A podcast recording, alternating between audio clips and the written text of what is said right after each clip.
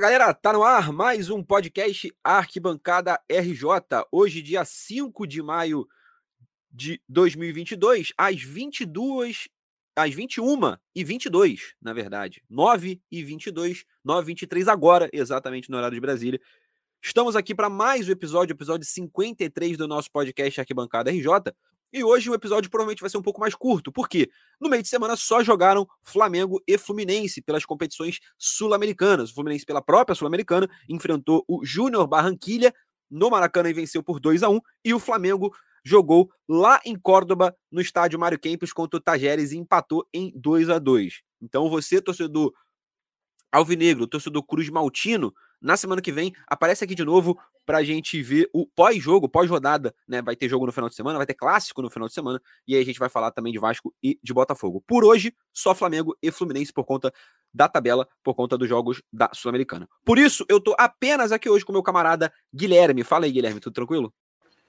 Fala, rapaziada. Boa noite, boa noite. Tudo tranquilo sim, João? Vamos aí para mais um programa Fla-Flu, né? Um... Os clubes da Zona Sul, né, unidos.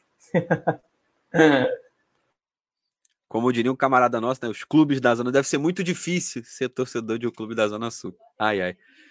Seguindo, vamos lá então. É, o Flamengo. É, vou começar pelo Fluminense, vamos começar pela Sul-Americana, é, que eu já começo aqui fazendo esse bate-bola com, com o Guilherme. É, a gente teve nessa, nessa rodada é, uma vitória do Fluminense. O Fluminense se recolocou na disputa, eu acho que pela classificação do grupo da Sul-Americana. A gente vem batendo sempre na tecla que só classifica um clube. Então é muito difícil, uma rodada muito difícil pro Fluminense, apesar de ser um jogo no Maracanã. Ainda continua em terceiro lugar, porque mesmo vencendo, o União Santa Fé também venceu. Então o Fluminense continua em terceiro lugar no grupo, mas a um ponto de diferença da liderança do próprio União de Santa Fé. Guilherme, o que eu quero te perguntar? Primeiro, falar do jogo especificamente. E você já tinha falado que o Fluminense era virtual eliminado aqui já foi uma aspas sua aqui nesse, nesse podcast. Nesse momento, o Fluminense tem quatro jogos, né? ainda faltam duas rodadas. O Fluminense joga apenas fora de casa. Joga contra União Santa Fé no dia 15 de abril, é, lá na Argentina, e depois enfrenta o Oriente Petroleiro dia 26 na Bolívia. Você se mantém com essa ideia de virtual eliminado?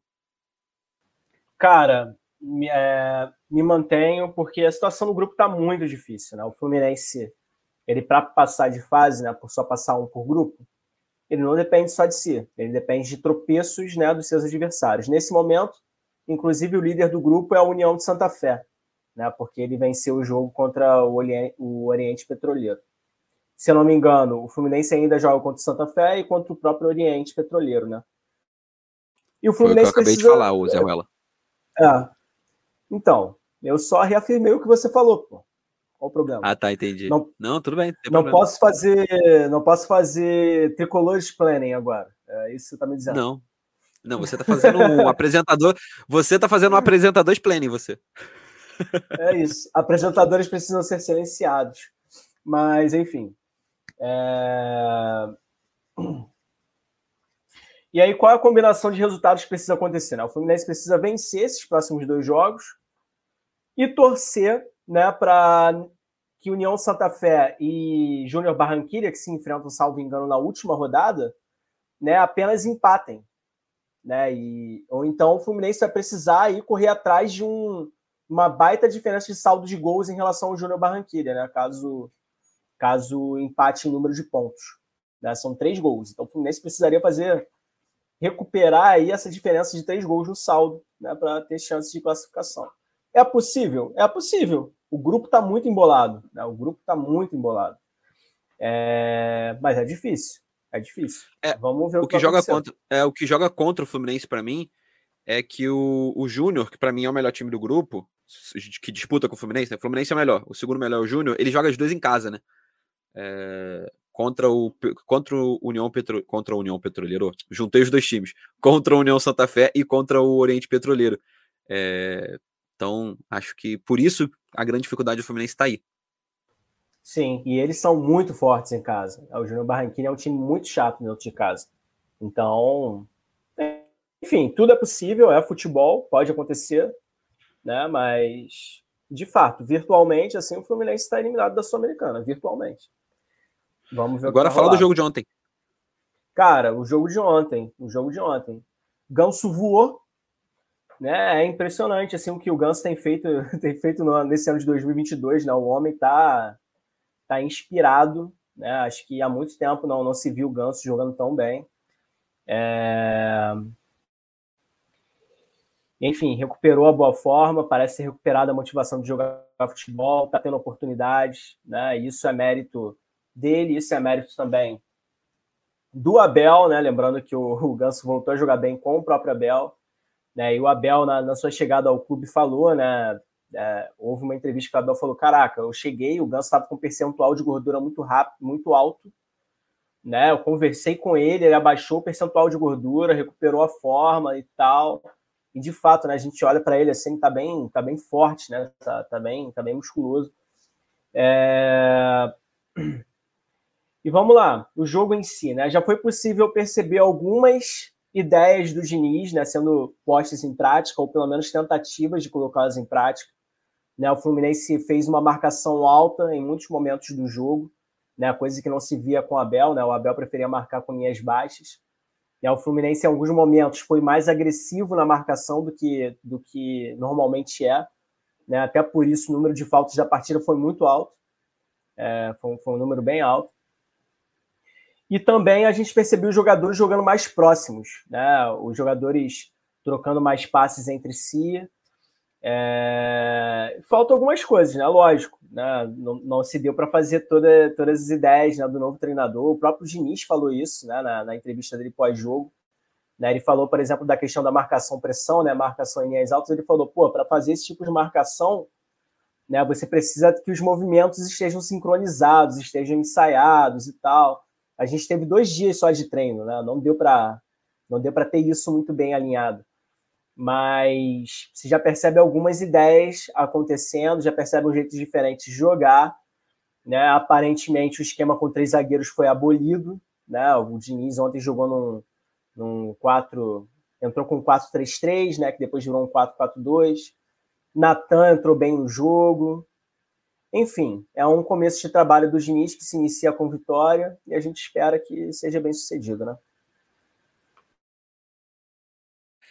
É, e a, a, gente não chegou a comentar aqui a escolha do Diniz, porque ela foi bem no, no meio dos episódios, né? Mas o que, que você achou, né?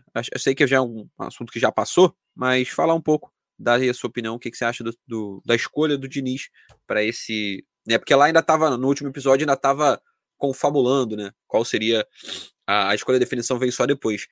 É, e queria pedir desculpa aos ouvintes também, por causa que a alergia, essa mudança de tempo no Rio de Janeiro deixa o nariz de qualquer pessoa que tem rinite, sinusite, qualquer it, assim, destruído. Então, perdão as fungadas no ouvido de vossas pessoas. É, é, quanto, quanto ao Diniz, a escolha pelo Diniz, o Diniz é um cara que divide torcidas, né? Em especial a torcida do Fluminense. Né? Eu achei muito engraçado esses dias, né? É, tem um perfil no Twitter chamado Dona Lúcia, né? Que é um perfil que faz comentários sobre futebol e tal. E aí o perfil do Dona Lúcia, ele teve a audácia, a audácia né, de fazer um, um tweet explicando para o torcedor do Fluminense como funciona o trabalho do Fernando Diniz. Né? Por que eu digo que ele teve a audácia? Porque foi o Fluminense que criou esse monstro, irmão. né? Nós fomos o primeiro clube de grande proporção a contratar o Diniz e a de fato apostar no Diniz. Né? Depois de um trabalho é, razoavelmente interessante dele no Atlético Paranaense, bem razoavelmente mesmo. E aí é, o Diniz é um cara que sempre dividiu a torcida do Fluminense, desde a primeira passagem dele. Né? Tem aqueles que olham para ele e falam: porra, é futebol arte, é desempenho, é posse de bola. Né? Quando dá errado, a culpa é dos jogadores, porque cria oportunidade é o jogador, e cabe ao jogador botar a bola para dentro. E aí, se o, joga, se o jogador não coloca a bola para dentro, a culpa não é do treinador. Mas aí a gente viu isso, né? E aí a galera que já é contra o Diniz, né? é, fala, porra, mas isso acontece em todos os clubes que ele treina, irmão. Como é que a culpa é do jogador, entendeu? Todos, nenhum jogador de nenhum desses três clubes sabe finalizar, não é possível. Como é que é? E né, tem algumas, tem algumas, alguns erros que são repetidos, né? É, na, nas passagens dele por Fluminense, São Paulo e Vasco, né? Que, enfim, foram os maiores clubes que ele treinou recentemente.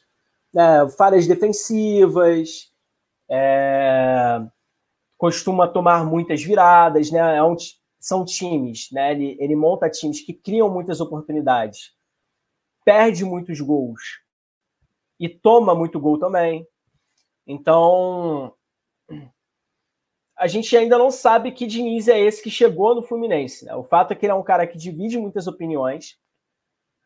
Não é o cara que eu, eu se fosse presidente, dirigente do Fluminense, não contrataria. Não contrataria nesse momento, porque até, até por uma questão assim, o trabalho dele costuma ser um trabalho muito autoral. E aí ele está entrando no meio da temporada, de uma temporada com um calendário muito apertado, né? Estamos tendo jogos de três em três dias por conta da Copa do Mundo no final do ano. Então vai ser um ano muito corrido para todos os clubes do Brasil. Enfim, a gente não sabe, né? Aquilo que eu estava falando agora. A gente não sabe se ele vai conseguir colocar as ideias dele em prática. Não sabe se vai ter tempo de treino, não sabe. Algumas mudanças já foram visíveis, como eu falei, né? E a, os próprios setoristas do clube já falaram também, né? Que existe mudança, uma mudança muito nítida no treinamento né, dele em relação ao, ao Abel, porque o Diniz ele treina a parte física junto com a parte tática, insiste muito na parte tática, né, já recupera o jogador, já faz o treino de recuperação, né, o pós-jogo ali, treinando a parte tática, treinando o fundamento, enfim, o Abel não fazia isso, né? O Abel tinha uma metodologia mais antiga de, de treinamento, né, uma metodologia mais arcaica, enfim. É, a expectativa é de que o desempenho suba. O desempenho do time provavelmente vai subir nos próximos jogos. Agora, isso tem que ser acompanhado de resultados, né? É, torcedor nenhum alimenta paixão por desempenho. Porra, meu time finalizou, fez 50 finalizações nesse jogo. O placar foi 1x0 para outro time, o placar foi 1x0 para o adversário, mas dane-se. O que importa para mim é o desempenho. A gente perdeu, mas perdeu de cabeça erguida. Porra, torcedor nenhum tem esse discurso, irmão, desculpa. Então. O importante foi que o Nonato fez um box-to-box muito bonito. O André Porra, fez não, uma é... cobertura. É, pô, o, o, passe longo, a aproximação, as linhas altas, o bloco alto, o bloco baixo. Porra, não, torcedor nenhum vai ficar analisando essa maluquice, entendeu? Mais 2 a 0 Vila Nova, mas é. a gente foi eliminado aí da Copa do Brasil, né? Para um time de Série B, mas o que importa mas o futebol é o bonito. Mas o futebol é, bonito. Porra. Me diverti assistindo o jogo. Foi divertido. É isso que conta. Torcedor não quer se divertir, irmão. Torcedor quer ganhar. Ele quer ganhar. Se der para se divertir, a gente vai. Mas Melhor ganhar é o importante. É. O ganhar é o importante. Ai, ai, show de bola. É, o Fluminense volta a campo, como o Guilherme falou, daqui a três dias contra o Palmeiras pelo Campeonato Brasileiro. Depois de 11 já tem jogo contra o Vila Nova. Enfim, semana que vem vai ter bastante assunto para a gente falar de Fluminense aqui no podcast. Vamos embora falar de Flamengo. Flamengo ontem, como eu já comentei aqui, enfrentou o Tajeres de Córdoba no estádio Mário Kempes, lá na Argentina, e empatou em 2 a 2 e conseguiu uma marca inédita na história da Libertadores. O Flamengo bateu um recorde. Nunca antes na história da Libertadores, nos 60 e dois anos de Libertadores, nunca um time tinha feito três gols contra consecutivo na competição. O Flamengo quebrou essa marca. Foram três gols contras consecutivos. O Flamengo fez dois gols contras no jogo contra a Universidade Católica, no Maracanã, na vitória por 3 a 2 E ontem, o primeiro gol do Tajeres também foi contra. Né? Então, Isla, é, Pablo e o Ilharão são os autores desses gols contras. Então, botam o Flamengo aí num seleto grupo em que só tem o Flamengo né? De três gols contras consecutivos na Libertadores. Eu acho que é um marco que a gente precisa ressaltar. É pouco, são poucos times no mundo que conseguem fazer gols contra. Agora, três seguidos é um negócio de maluco. Sobre isso, eu tenho dois comentários. O primeiro, não é possível que isso não seja treinado. Né? É, deve, deve ter algum treino no Flamengo de gol contra, enfim, ficam ali após o treino. O segundo, Júnior Baiano fez escola, né? Porque o golaço, o gol contra do, do William Arão foi um golaço encobriu o goleiro. É, porra, finalização perfeita. Júnior Baiano Sal... tá orgulhoso. Saltou para atingir a bola. E sim, não tinha ninguém do Júnior do, do Júnior Barranquilla, não tinha ninguém do Tajeres dentro da área. Assim, foi um negócio. É... Enfim, lamentável. Mas, falando do jogo, é... o Flamengo tem algumas, algumas coisas que perpassam ali o universo do, do Flamengo pós-2019 que a gente sempre vem batendo na tecla. Técnico, mas eu não vou falar disso aqui agora. E outro é o departamento médico do Flamengo. Muito se fala do departamento médico, da preparação física, é, de que 2019 o Flamengo jogou na ponta dos cascos e que depois de 2019 nunca mais se repetiu, inclusive isso. né? Se fala muito do, do Márcio Tanuri, do preparador físico, que eu esqueci o nome agora, Léo alguma coisa, agora também esqueci o nome dele.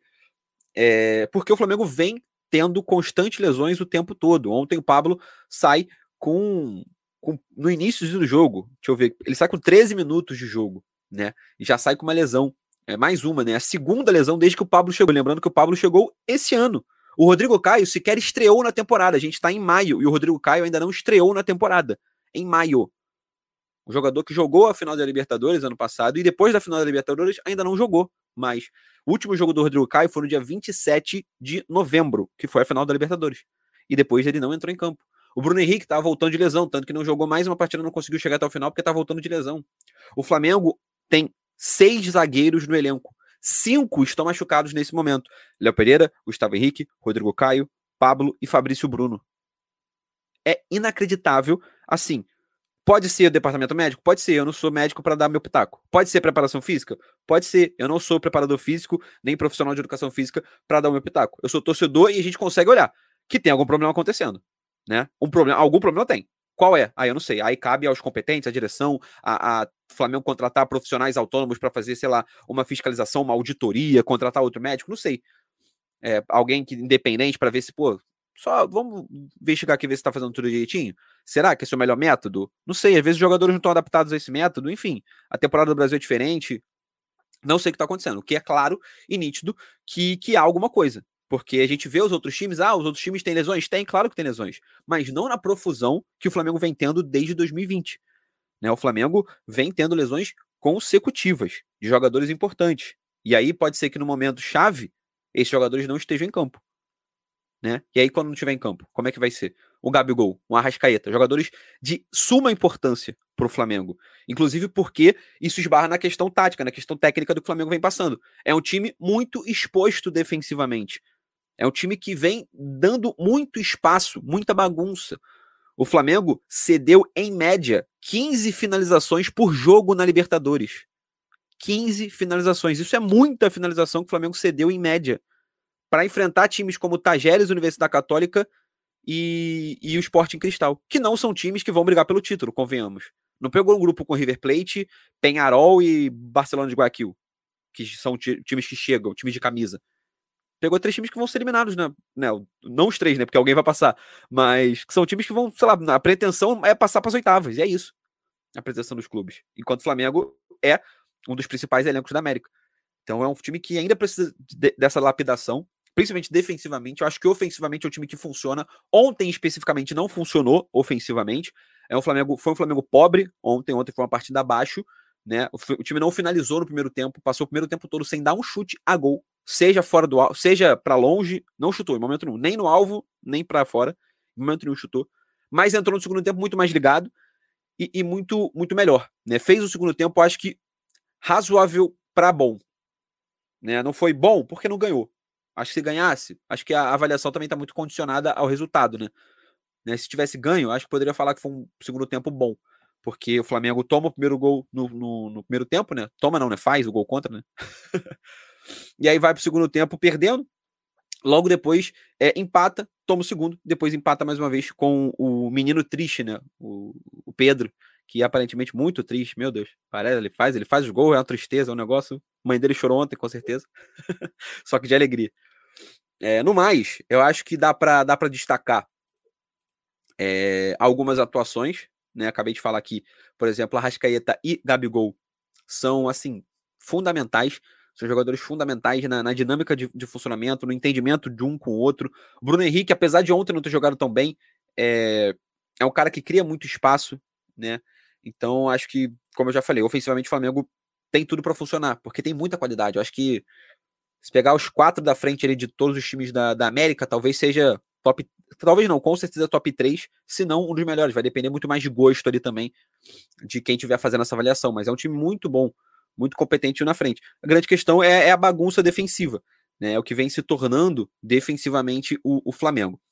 A se destacar outra coisa também é Pitico, Andrés Pitico Pereira, a internet, o homem incriticável para alguns, né? Que não dá para criticar o André Pereira, porque você está perseguindo o rapaz. Se você critica o André Pereira, você está perseguindo o rapaz.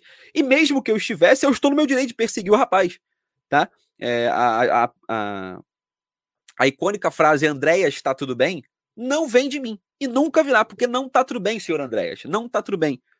Tá bom? Se esse podcast chegar ao teu senhor, eu sei que o senhor ouve esse podcast como pauta moral para sua vida, fica o recado, não está tudo bem. Tá? Não está tudo bem. Jogue bola. Jogue bola. Se o senhor estiver jogando bola, aí eu poderia te perdoar. Mas você ainda falhou e nem jogando bola tá. Tá? Um negócio assim. É... Constrangedor. E aí eu não tô nem agora. Sai o personagem aqui é, da perseguição ao Andrés Pereira. É de fato, cara. É um negócio assim. Ele entra no meio-campo e parece que ele tá consumido pelo medo. Porque quando ele tenta uma jogada mais de efeito, um passe longo, uma tabela rápida, ele erra 100% das vezes. Para ele não errar, o que, que ele faz? Pega e toca para trás, pega e toca pro lado. Aí não acontece nada quando a bola tá no pé dele. Aí, então, a participação dele vem sendo nula nos jogos. Porque ou ele tá errando, ou ele faz o que qualquer um faria. E aí, para botar isso, prefiro botar qualquer outro, né? Porque pelo menos eu não tenho raiva de outros. Do Andrés eu tenho raiva. Então eu prefiro que outros joguem. Thiago Maia, Arão, qualquer um. Tá? E pelo lado bom, destacar a entrada do garoto Vitor Hugo, 17 anos, entrou muito bem contra o Altos do Piauí. Jogo Flamengo, também outro jogo péssimo do Flamengo na temporada, mas entrou muito bem contra o Altos e entrou bem ontem também participando. O cara é muito ativo, alto, perna longa, o cara que pô, corre muito. Na base é goleador. Vamos ver como é que vai ser essa transição né, da base pro, pro profissional. Alguma coisa a comentar, Guilherme? João, sim, sim. É... A gente, você está falando, está descrevendo o jogo do Flamengo, né? E de fato não foi um jogo bom. Não é o primeiro jogo que o Flamengo desempenha aquém daquilo que se espera, né? É, vem acontecendo bastante desde, a, desde as semifinais do Carioca, né? Ali, acho que os dois jogos contra o Vasco já foram jogos bem, bem fracos, né? O jogo, as finais contra o Fluminense é, imagino que principalmente o segundo jogo tenha sido um tanto quanto tenebroso para a torcida do Flamengo, pelo que se espera que ele desempenhe. E desde então, né, alcança alguns resultados, faz resultados interessantes, mas muito irregular, né? No sentido, principalmente na questão do desempenho, não necessariamente dos resultados em si, mas o desempenho, aquilo que se espera que o time é, performe dentro de campo. E nisso, no meio dessa desse cenário aí que já não é muito fácil, o senhor Jorge Jesus, né, ele deu uma declaração, não foi bem uma declaração, né, mas ele, ah, numa conversa com Renato Maurício Prado, é, ele, ele solta né, que, que o Flamengo teria até o dia 20 de maio para fazer uma proposta para ele. É, e que depois desse dia 20 ele pensaria na vida, né? Pensaria pra, pararia para conversar com outros clubes, enfim. E aí, cara, você acha que. O que, que você acha disso, né? Dessa declaração, dessa fala do Jorge Jesus? Né? Você é daqueles que querem que Jesus volte ou não, né? Você se eu sou cristão ou se eu sou ateu, você tá perguntando é, isso. É. tá parecendo um papo de cristão, né? E aí, cara, tu acredita na volta? É... Você acha que a gente vai ser arrebatado? Não. Você apoia a volta do... apoiaria uma suposta volta do Jorge Jesus, né? Ou não? Você acha que o Flamengo deve continuar apostando né, no trabalho do Paulo Souza? Indo até um pouco além, o que, que você achou dessa declaração, né? De todo esse cenário aí dessa fala que eu acho que complica ainda mais e traz ainda, não vou dizer crise, né, mas é, conturba ali o ambiente interno né, do Flamengo, que a gente sabe que é sempre um barril de pólvora, né? Qualquer, qualquer faísca explode. É, então, é, primeiro, a minha, mantenho a minha opinião de que o JJ uma hora vai voltar para o Flamengo e que essa volta para ele vai ser um expurgo para a torcida do Flamengo, para ele, para o futebol do Flamengo, seja quem esteja, se o Landim ainda tiver no, no poder, é, seja lá quem for. Por quê? Se vier e ganhar tudo, maravilhoso, ótimo, vou estar tá feliz demais, ele vai se tornar ídolo, vou tatuar esse velho na coxa, na panturrilha, escrever JJ aqui no, do lado da sobrancelha, não tem jeito, vai ser ídolo. Se vier e perder, e não ganhar, não foi igual o que foi, a gente expurgou essa não vou dizer maldição, mas esse, essa sombra, né, esse fantasma que ele que o próprio Flamengo, que o próprio, o próprio desempenho do Flamengo de 2019 criou e que não apagou até agora. Né? Já se passaram três anos, a gente vai pro, né, pro terceiro ano de, de pós 2019 e, e isso não passou. Sobre o, o ambiente do Flamengo, é, o JJ transformou a vida do Paulo Souza no inferno. É, aspas essas ditas pelo Lédio Carmona, hoje no Esporte TV, que eu concordo com o Lédio Carmona no sentido de que uma ala da torcida do Flamengo vai infernizar a vida do Paulo Souza o tempo todo. Porque vai sentir que se não fosse o Paulo Souza, o JJ estaria de volta. Né? Que a culpa do JJ não estar no Flamengo seria do Paulo Souza. Quando na verdade a gente sabe que não foi. O Flamengo foi até Portugal negociar com o JJ e o JJ ainda estava empregado no Benfica. Então o JJ não veio para o Flamengo porque ele ainda estava empregado. E aí o Flamengo foi e contratou o Paulo Souza nesse meio do caminho. A grande questão é que nesse meio do caminho o JJ também foi demitido, ou pediu demissão, do Benfica no céu certo agora. Mas a gente tem que voltar um pouco, lá para 2020, início da pandemia, e lembrar que foi o JJ que quis sair. Logo após uma renovação. O JJ tinha renovado até o final de 2022, isso lá em 2020, e ele escolheu sair. E ele pulou fora do barco. Não foi o Flamengo que o demitiu, não foi o Flamengo que criou um, uma conturbação. Não foi alguém que colocou pressão externa. Não foi a mídia, não foi a imprensa, não foi ninguém. Foi ele. Foi uma decisão do JJ. Acho importante o torcedor do Flamengo, que se diz Flamengo, que seja Flamengo e que não seja JJFC. Acho isso importante para quem vai falar.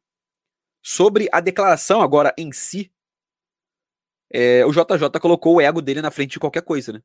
É, e aí eu nunca vou ser a favor do cara que colocou o ego dele à frente do Flamengo. Ele não pensou no Flamengo. A declaração dele não é pensando no Flamengo. Não é, nossa, como eu amo o Flamengo, como eu tenho uma identificação gigantesca pelo Flamengo, eu queria muito poder ajudar.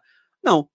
Foi uma declaração de alguém que quer voltar, que quer o status de rei novamente, que quer o status de ídolo que ele não teve, que ele não conseguiu retornar no Benfica, que ele tinha no Benfica, mas que ele não conseguiu por conta do desempenho do Benfica, né? Que até foi bem na Champions League e tudo mais, chegou até as quartas de final, mas no Campeonato Português foi muito mal, que ele não conseguiu desenvolver lá no Benfica. E ele quer esse status de novo.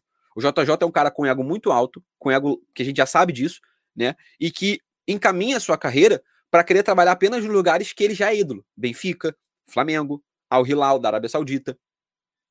Né? Não à toa, a gente sabe que o JJ não aceitou novos desafios.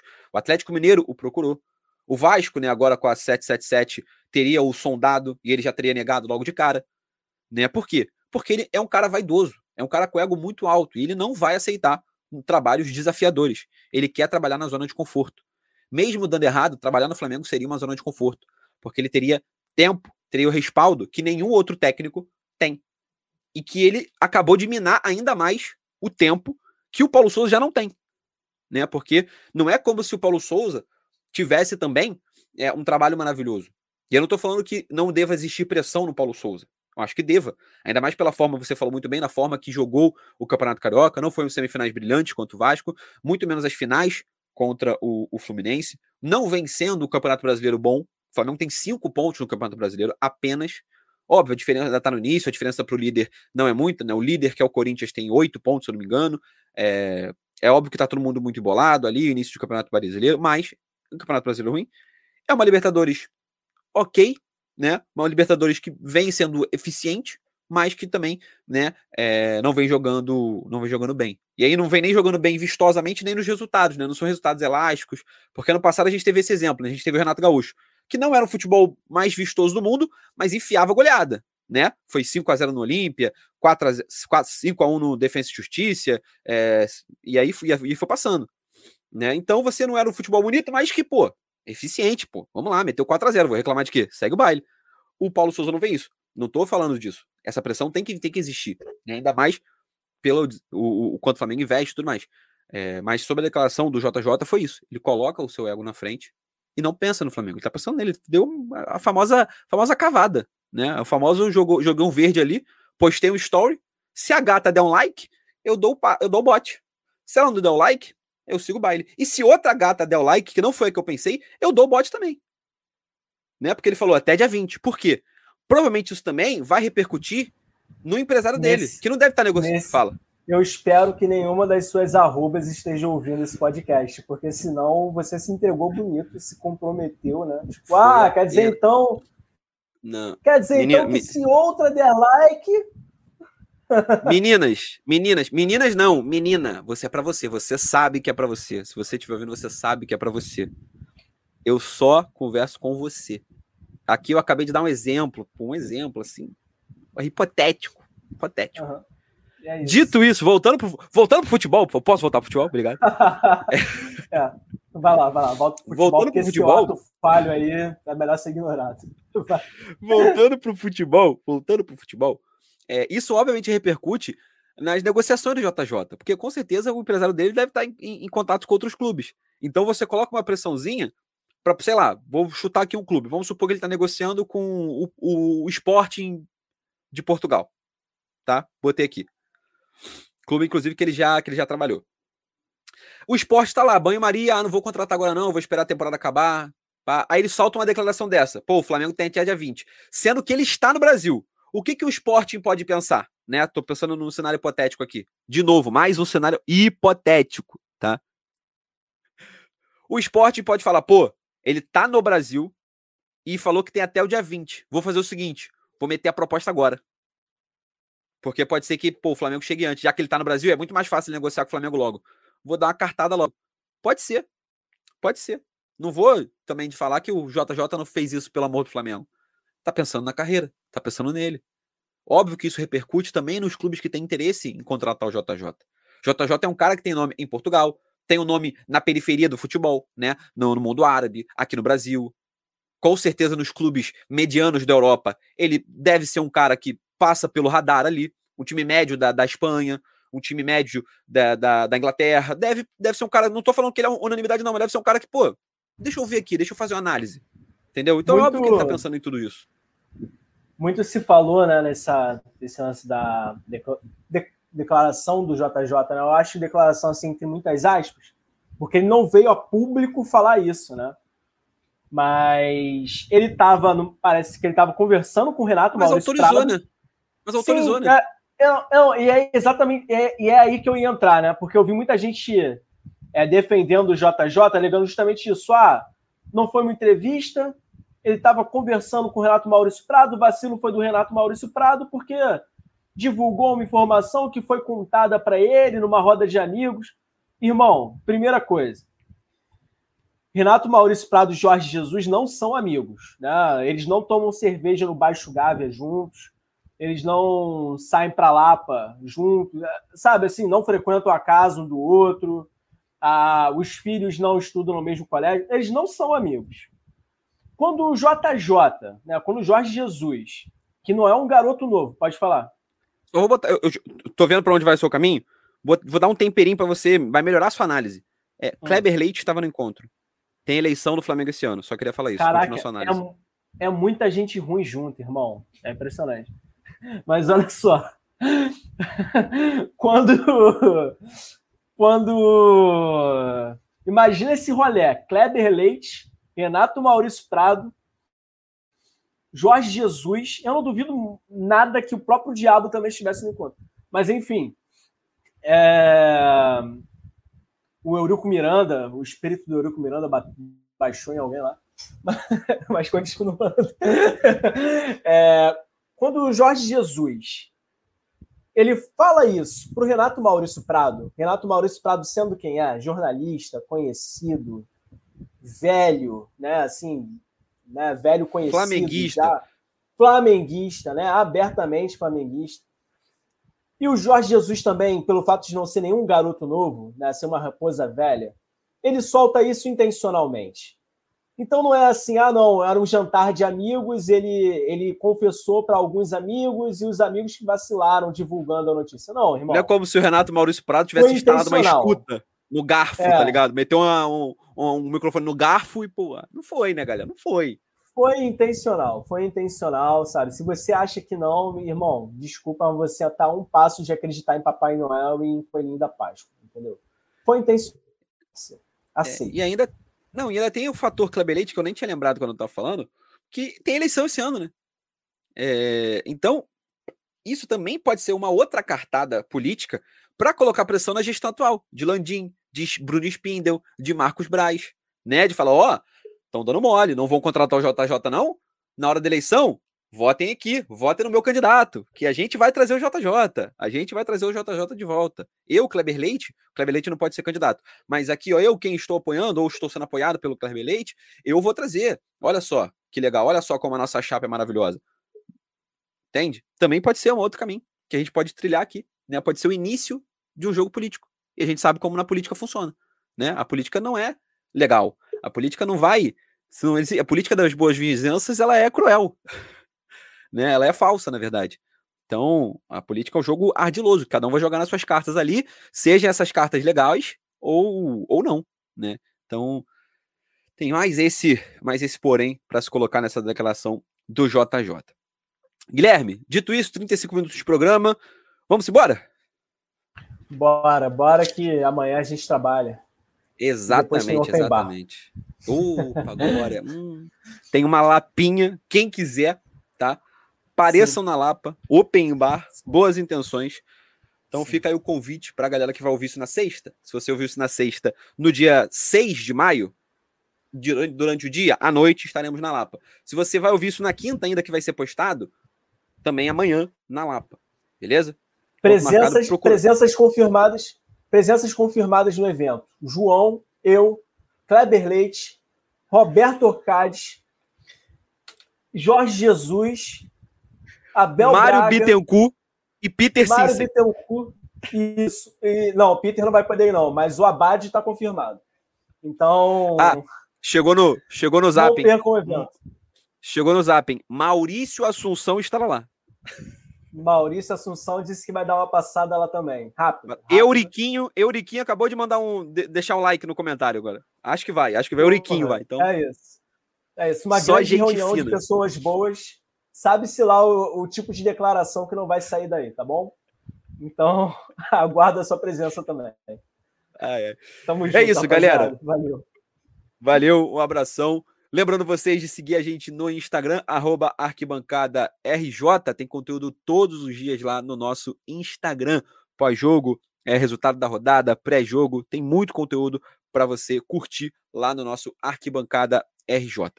Valeu, galera. Um abraço aos quatro torcedores da todas, a, todas as quatro torcidas do futebol do Rio de Janeiro, em especial hoje no episódio de hoje a torcida do Fluminense e a torcida do Flamengo. Valeu, um abraço, até a próxima e é nóis.